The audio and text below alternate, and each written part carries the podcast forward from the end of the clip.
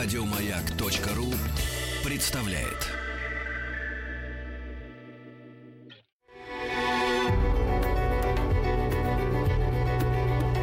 Много букв. Любимые тексты главных персон современности. Здравствуйте, меня зовут Антон Долин, я кинокритик, главный редактор журнала «Искусство кино» и ведущий «Маяка», рассказываю о кино, как правило.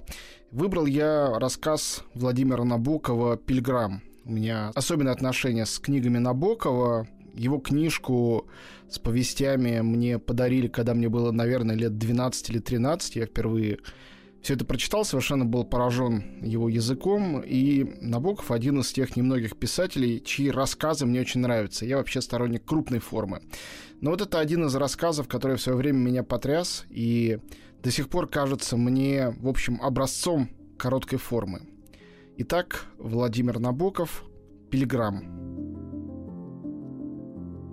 Улица, увлекая в сторону один из номеров трамвая, начиналась с угла Людного проспекта, долго тянулась в темноте, без витрин, без всяких радостей, и, как бы решив зажить по-новому, меняла имя после круглого сквера, который трамвай обходил с неодобрительным скрежетом. Далее она становилась значительно оживленнее. По правой руке появлялись фруктовая лавка с пирамидами ярко освещенных апельсинов, табачная с фигурой арабчонка в чалме, колбасная, полная жирных коричневых удавов, аптека, москотельная и вдруг магазин бабочек. Ночью, особенно дождливой ночью, когда асфальт подернут тюленьем лоском, редко кто не останавливался на мгновение перед этим символом прекрасной погоды. Бабочки, выставленные на показ, были огромные, яркие. Прохожий думал про себя, какие краски, невероятно, и шел своей дорогой. Бабочки на короткое время задерживались у него в памяти. Крылья с большими удивленными глазами, лазурные крылья, черные крылья с изумрудной искрой, плыли перед ним до тех пор, пока не приходилось перевести внимание на приближавшийся к остановке трамвай. И еще запомнилось мельком глобус, какие-то инструменты и череп на пьедестале из толстых книг. Затем шли опять обыкновенные лавки. Галантерейная, угольный склад, булочная, а на углу был небольшой трактир. Хозяин, тощий человек с ущемленной дряблой кожей между углами воротничка, очень ловко умел выплескивать в рюмки из клювастой бутылки дешевый коньяк и был большой мастер на остроумные реплики. За круглым столом у окна почти каждый вечер фруктовщик, булочник, монтер и двоюродный брат хозяина дулись в карты. Выигравший очередную ставку тотчас заказывал четыре пива, так что в конце концов никто не мог особенно разбогатеть. По субботам к другому столу рядом садился грузный розовый человек с седоватыми усами, неровно подстриженными. Заказывал ром, набивал трубку и равнодушными, слезящимися глазами, из которых правый был открыт чуть пошире левого, глядел на игроков. Когда он входил, они приветствовали его, не сводя взгляда с карт. Монтер слюнил палец и ходил. «Раз, два и три», — приговаривал булочник, высоко поднимая карту за картой и с размаху хлопая каждый об стол, после чего появлялась новая партия пива. Иногда кто-нибудь обращался к грузному человеку, спрашивал, как торгует его лавочка. Тот медлил, прежде чем ответить, и часто не отвечал вовсе. Если близко проходила хозяйская дочь, крупная девица в клетчатом шерстяном платье, он норовил хлопнуть ее по увертливому бедру, совершенно не меняя при этом своего угрюмого выражения, а только наливаясь кровью. Остряк-хозяин называл его «господин профессор», присаживался бывало к его столу, говорил ну как поживает господин профессор?» И тот, пыхтя трубкой, долго смотрел на него, прежде чем ответить, и затем, выпитив из-под мундштука мокрую губу лодочкой, вроде слона, собирающегося добрать то, что несет ему хобот, говорил что-нибудь грубое и не смешное. Хозяин бойко возражал, и тогда люди рядом, глядя в карты, тряска гоготали. На нем был просторный серый костюм с большим преобладанием жилетной части. И когда кукушка на миг покидала недра трактирных часов, он медленным жестом, морщась от дыма, вынимал из жилетного кармана серебряную луковицу и глядел на нее, держа на ладони и ладонь слегка отставя. Ровно в полночь он выбивал трубку в пепельницу, расплачивался и, сунув бескостную руку поочередно хозяину, дочке его и четырем игрокам, молча уходил. Шел он по панели, чуть прихрамывая, неловко двигая ногами, слишком слабыми и худыми для его тяжелого тела, и, миновав витрину своей лавки, сворачивал сразу за ней в подворотню, где в правой стене была дверь с латунной дощечкой, прикрепленной посередине. Пильграм. Квартира была маленькая, тусклая, с невеселыми окнами во двор. Днем можно было выходить на улицу через магазин, куда вел, прямо из тесной гостиной с буро-малиновым диваном и старой швейной машиной, украшенной инкрустациями, темный проход, полный хлама. Когда в субботнюю ночь Пилиграм входил к себе в спальню, где над широкой постелью было несколько увядших фотографий одного и того же корабля, Элеонора обыкновенно уже почевала – он бормотал себе под нос, шаркал куда-то с зажженной свечой, возвращался, громко запирал дверь, кряхтел, снимая сапоги, и потом долго сидел на краю постели. И жена, проснувшись, начинала стонать в подушку, предлагая ему помочь раздеться. И тогда он, с урчащей угрозой в голосе, велел ей утихнуть и повторял слово «тихо» несколько раз сряду, все более свирепо. После удара, когда он чуть не умер от удушья и долго не мог говорить, удара, случившегося с ним в прошлом году, как раз когда он снимал сапоги, Пилиграм ложился спать нехотя, с опаской, и потом, уже лежа под периной, рядом с женой, приходил в бешенство, если в соседней кухне капал кран. Он будил жену, и она шлепала в кухню. Низенькая, в унылой ночной рубашке, с толстыми волосатыми икрами, с маленьким лицом, лоснившимся от перинного тепла. Они были женаты уже четверть века и были бездетны. Детей Пилиграм никогда не хотел. Дети служили бы только лишней помехой к воплощению той страстной, неизменной, изнурительной и блаженной мечты, которой он болел с тех пор, как себя помнил. Он спал всегда на спине, низко надвинув на лоб ночной колпак. Это был сон по шаблону, прочный и шумный сон лавочника, доброго бюргера. И глядя на него, можно было предположить, что сон с такой пристойной внешностью совершенно лишен видений – на самом же деле этот 45-летний, тяжелый, грубый человек, питавшийся гороховой колбасой да вареным картофелем, мирно доверявший своей газете, благополучно невежественный во всем, что не касалось его одинокой бессмысленной страсти, видел, без ведома жены и соседей, необыкновенные сны. По воскресеньям он вставал поздно, в несколько приемов пил кофе, потом выходил гулять с женой. Молчаливая и медленная прогулка, которую Элеонора всю неделю прилежно предвкушала – в будни же он открывал лавку как можно пораньше, рассчитывая на детей, мимо идущих в школу, ибо последнее время он держал в придачу к основному товару кое-какие школьные принадлежности – Бывало, мальчик лениво плетется в школу, раскачивая сумкой и жуя на ходу, мимо табачной, где в папиросных коробочках некоторых фирм имеются цветные картиночки, которые очень выгодно собирать. Мимо колбасной, напоминавшей, что слишком рано съеден бутерброд, мимо аптеки, мимо москотельной и, вспомнив, что нужно купить резинку, входит в следующий магазин – Пилиграм мычал, выдвинув нижнюю губу из-под мундштука трубки и, вяло порывшись, выкладывал на прилавок открытую картонку, после чего безучастно глядел перед собой, пуская частые струйки дешевого дыма. Мальчик щупал бледные аккуратные резинки, не находил излюбленного сорта и удалялся, ничего не купив. Главный товар в магазине оставался незамеченным. Такие уж пошли дети, с горечью думал Пильграм и мельком вспоминал собственное детство. Его покойный отец, моряк, шатун, пройдоха, женился уже под старость на желтой светлоглазой голландке, которую он вывез с Борнео, и, покончив со странствиями, открыл лавку экзотических вещей. Жена вскоре умерла, сын ходил в школу, а потом стал помогать в лавке. Он теперь не помнил точно, как и когда стали появляться в ней ящики с бабочками, но помнил, что любил бабочек с тех пор, как существует. Очень постепенно бабочки стали вытеснять сушеных морских коньков, чучело калибри, дикарские талисманы, веера с драконами и прочую пыльную дрянь. Когда умер отец, бабочки окончательно завладели магазином, хотя еще долго доживали свой век. Там и сям. Парчевые туфли, бумеранг, коралловые ожерелья. Потом и эти остатки исчезли. Бабочки царствовали самодержавно. И только очень недавно они, в свою очередь, начали сдавать. Пришлось пойти на уступки. Появились учебные пособия, естественным переходом к которым служил стеклянный ящичек с наглядной биографией тутового шелкопряда. Торговля шла все хуже и хуже. Учебные пособия, а из бабочек все то, что могло прийтись по вкусу обывателю, наиболее крупные привлекательные виды, да яркие крылья на гипсе в багетовых рамочках, украшения для комнаты, а не гордость ученого, выставлены были в витрине.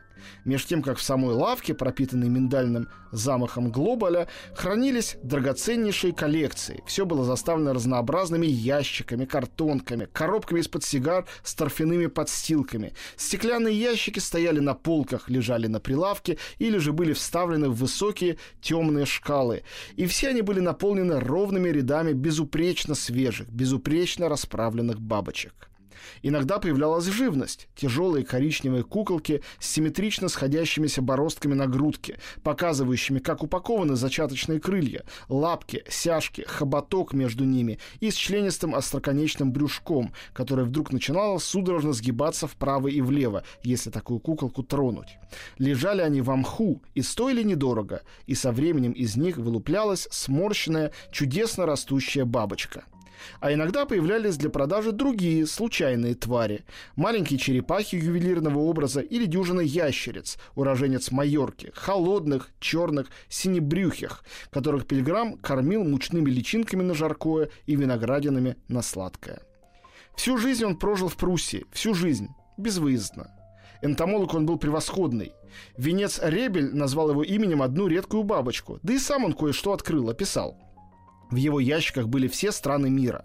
Но сам он нигде не побывал, и только иногда по воскресеньям летом уезжал за город, в скучные песчано-сосновые окрестности Берлина – вспоминал детство, поимки, казавшиеся тогда такими необыкновенными, и с грустью смотрел на бабочек, все виды которых ему были давным-давно известны, прочно, безнадежно соответствовали пейзажу. Или же на ивовом кусте отыскивал большую, голубовато-зеленую, шероховатую на ощупь гусеницу с маленьким фарфоровым рогом на задке – он держал ее, оцепеневшую на ладони. Вспоминал такую же находку в детстве. Замирание, приговорки восторга и, как вещь, ставил ее обратно на сучок. Да, всю жизнь он прожил на родине, и хотя два-три раза подвернулась возможность начать более выгодное дело – торговать сукном, он крепко держался за свою лавку, как за единственную связь между его берлинским прозябанием и призраком пронзительного счастья. Счастье заключалось в том, чтобы самому вот этими руками, вот этим светлым кисейным мешком, натянутым на обруч, самому, самому ловить редчайших бабочек далеких стран, собственными глазами видеть их полет, взмахивать с очком, стоя по пояс в траве, ощущать бурное биение сквозь кисею. Деньги на это счастье он собирал как человек, который подставляет чашу под драгоценную, скупо капающую влагу. И всякий раз, когда хоть немного собрано, роняет ее, и все выливается. И нужно начать сначала. Он женился, сильно рассчитывая на приданое, но тесть через неделю помер, оставив наследство из одних долгов.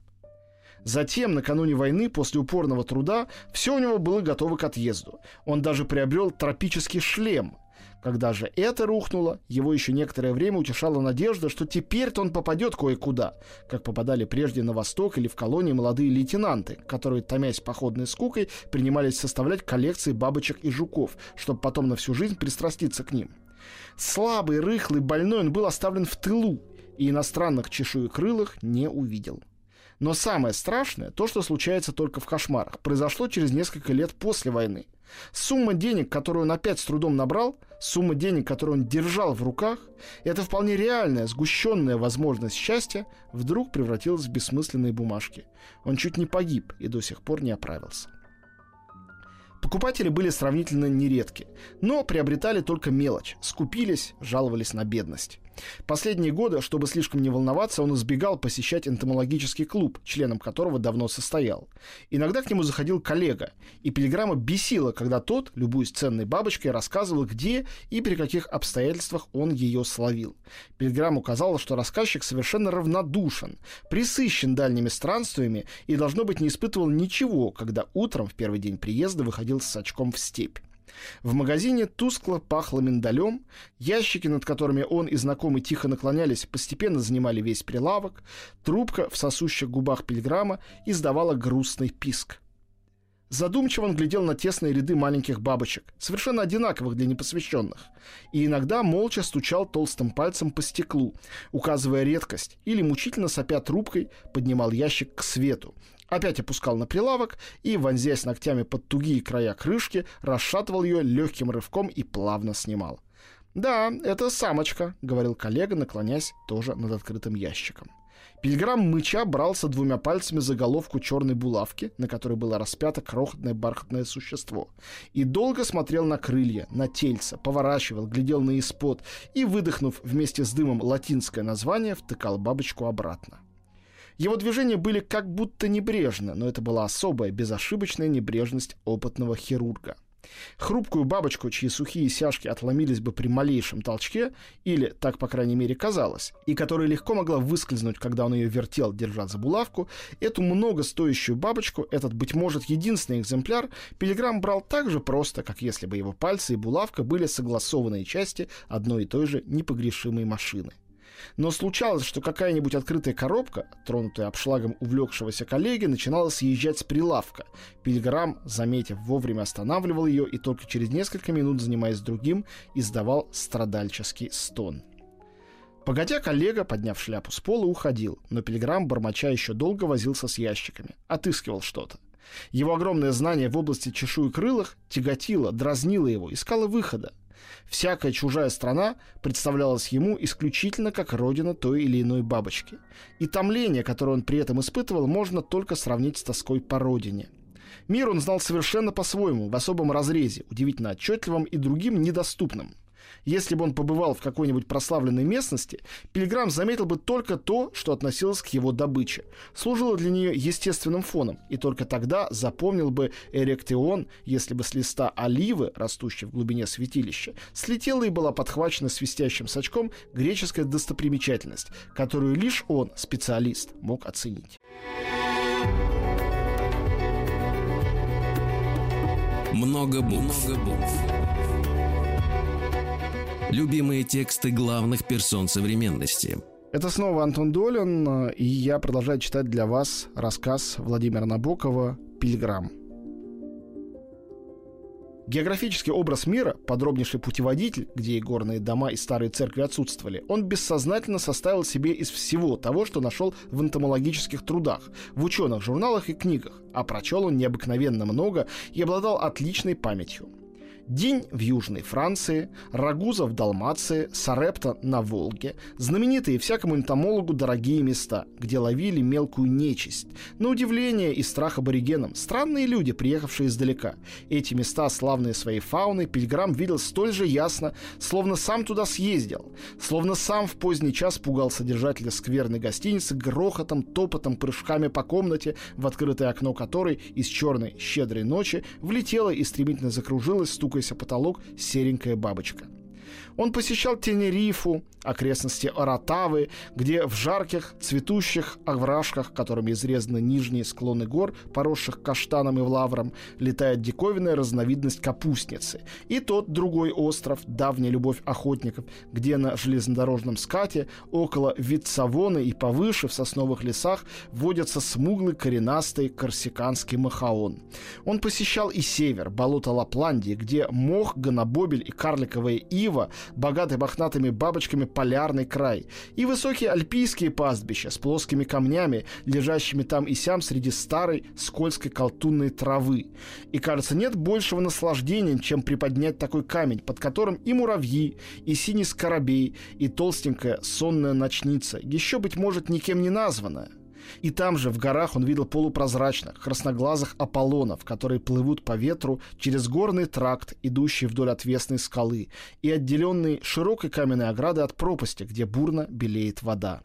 В итальянских садах летним вечером гравий таинственно скрипел под ногой, и Пилиграм долго смотрел сквозь смутную темноту на цветущий куст, и вот появлялся невесть откуда с жужжанием на низкой ноте алиандровый бражник, переходил от цветка к цветку, останавливаясь в воздухе перед венчиком, и так быстро трепеща на месте, что виден был только призрачный ореол вокруг торпедообразного тела.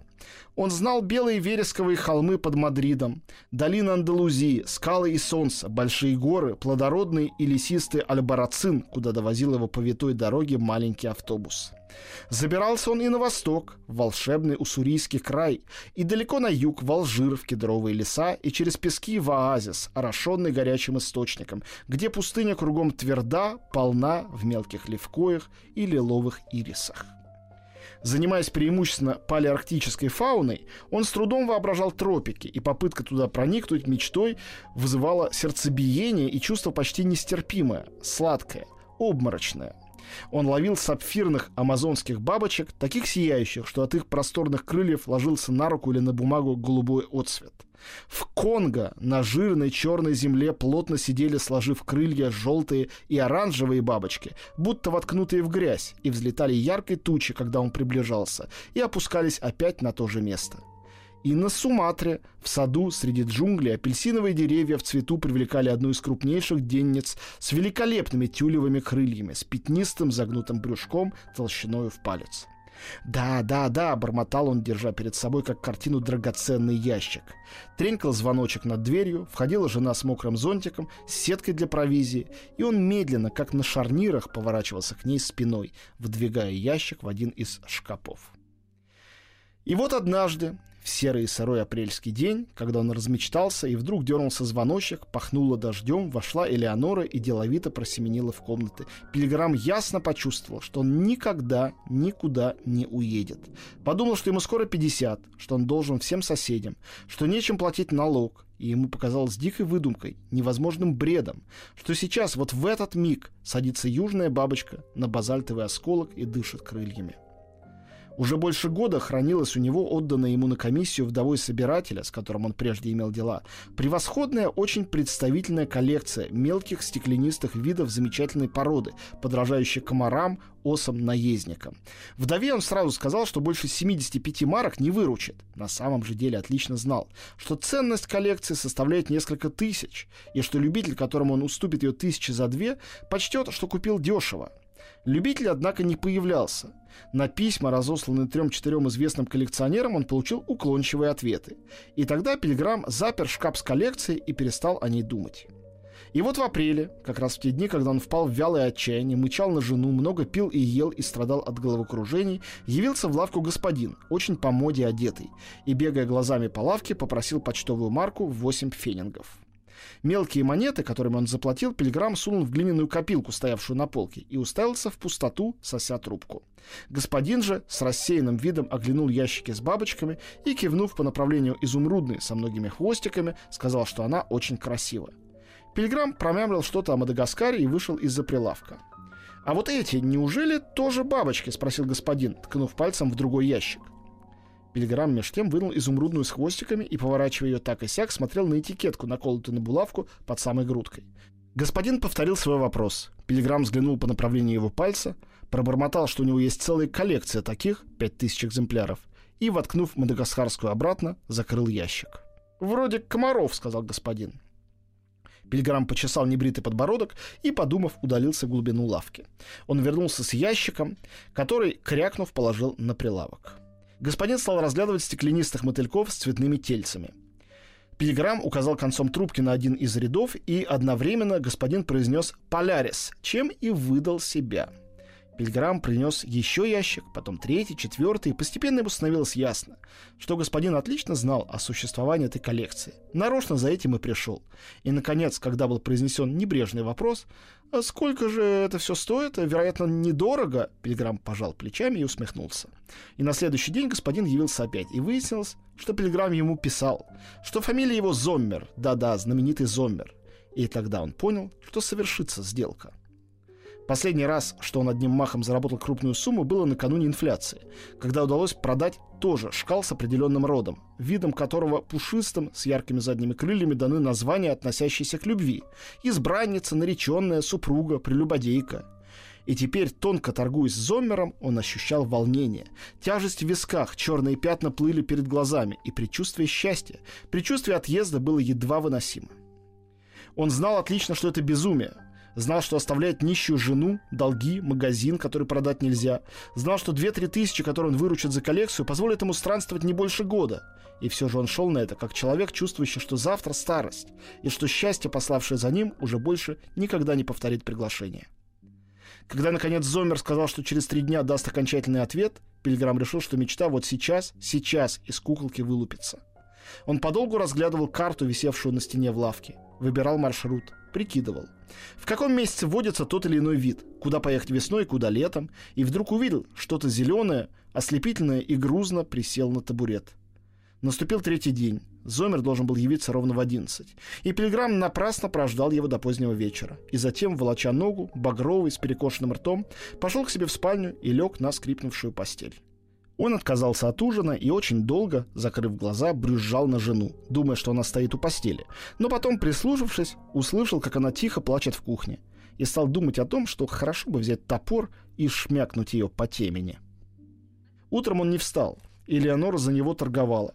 Продала коробку акварельных красок и чету недорогих бабочек. И еще через день, когда воспоминание о покупателе стало уже совсем призрачным, как нечто, случившееся давным-давно, или даже не бывшее вовсе, а так, погостившее случайно в мозгу, вдруг рано утром вошел в лавку Зоммер. «Ладно, бог с вами», — сказал он. «Доставьте ко мне нынче же». И когда, вынув конверт, он зашуршал тысячными бумажками, у Пилиграма сильно пошла кровь носом. Перевозка шкала и визит доверчивой старухи, которой он, скрипя сердце, отдал 50 марок, были его последние берлинские дела. Покупка билета в виде тетрадочки с разноцветными отрывными листами относилась уже к бабочкам. Элеонора не замечала ничего, улыбалась, была счастлива, чуя, что он хорошо заработал, но боясь спросить, сколько именно. Стояла прекрасная погода. Пилиграм ни разу за день не повысил голоса, а вечером зашла госпожа Фангер, владелица прачечной, чтобы напомнить, что завтра свадьба ее дочери – Утром на следующий день Элеонора кое-что выгладила, кое-что вычистила и хорошенько осмотрела мужнин сюртук. Она рассчитывала, что отправится к пяти, а муж придет погодя, после закрытия магазина. Когда он, с недоумением на нее взглянув, отказался пойти вообще, это ее не удивило, так как она давно привыкла ко всякого рода разочарованиям. «Шампанское», — сказала она, уже стоя в дверях. Муж, возившийся в глубине с ящиками, ничего не ответил. Она задумчиво посмотрела на свои руки в чистых перчатках и вышла. Пильграм привел в порядок наиболее ценные коллекции, стараясь все делать аккуратно, хотя волновался ужасно, и, посмотрев на часы, увидел, что пора укладываться. Скорый на Кёльн отходил в 8.20. Он запер лавку, приволок старый клетчатый чемодан, принадлежавший отцу, и прежде всего уложил охотничьи принадлежности. Складной сачок, морилки с цианистым калием в гипсе, целлулоидовые коробочки, фонарь для ночной ловли в лесу и несколько пачек булавок – Хотя вообще он предполагал поимок не расправлять, а держать сложными в конвертиках, как это всегда делается во время путешествий. Упаковав это все в чемодан, он перенес его в спальню и стал думать, что взять из насильных вещей. Побольше плотных носков и нательных фуфаек, остальное неважно. Порывшись в комодах, он уложил и некоторые предметы, которые в крайнем случае можно было продать, как, например, серебряный подстаканник и бронзовую медаль в футляре, оставшуюся от тестя. Затем он с ног до головы переоделся – сунул в карман трубку, посмотрел в десятый раз на часы и решил, что пора собираться на вокзал. «Элеонора!» — позвал он громко, влезая в пальто. Она не откликнулась, он заглянул в кухню, ее там не было, и он смутно вспомнил про какую-то свадьбу. Тогда он достал клочок бумаги и написал для нее карандашом несколько слов.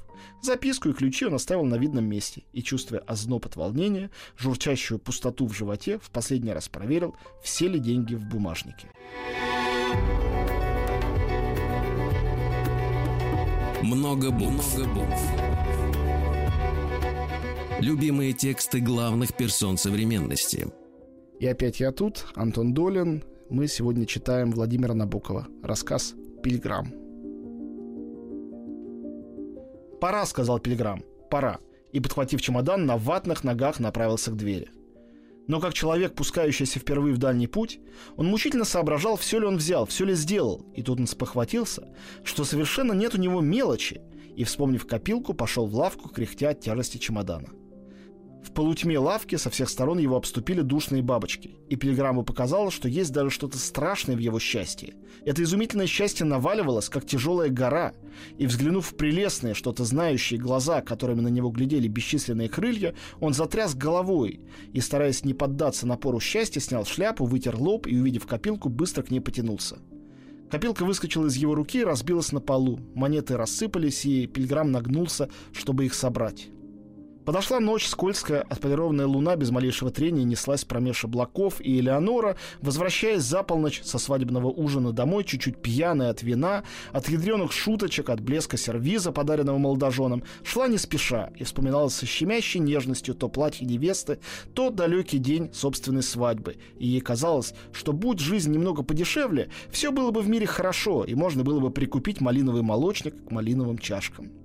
Звон вина в висках и теплая ночь с бегущей луной, и разнообразные мысли, которые все норовили повернуться так, чтобы показать привлекательную, лицевую сторону. Все это смутно веселило ее, и когда она вошла в подворотню и отперла дверь, Элеонора подумала, что все-таки это большое счастье иметь квартиру, хоть тесную, темную, да свою. Она, улыбаясь, зажгла свет в спальне и сразу увидела, что все ящики открыты, вещи разбросаны.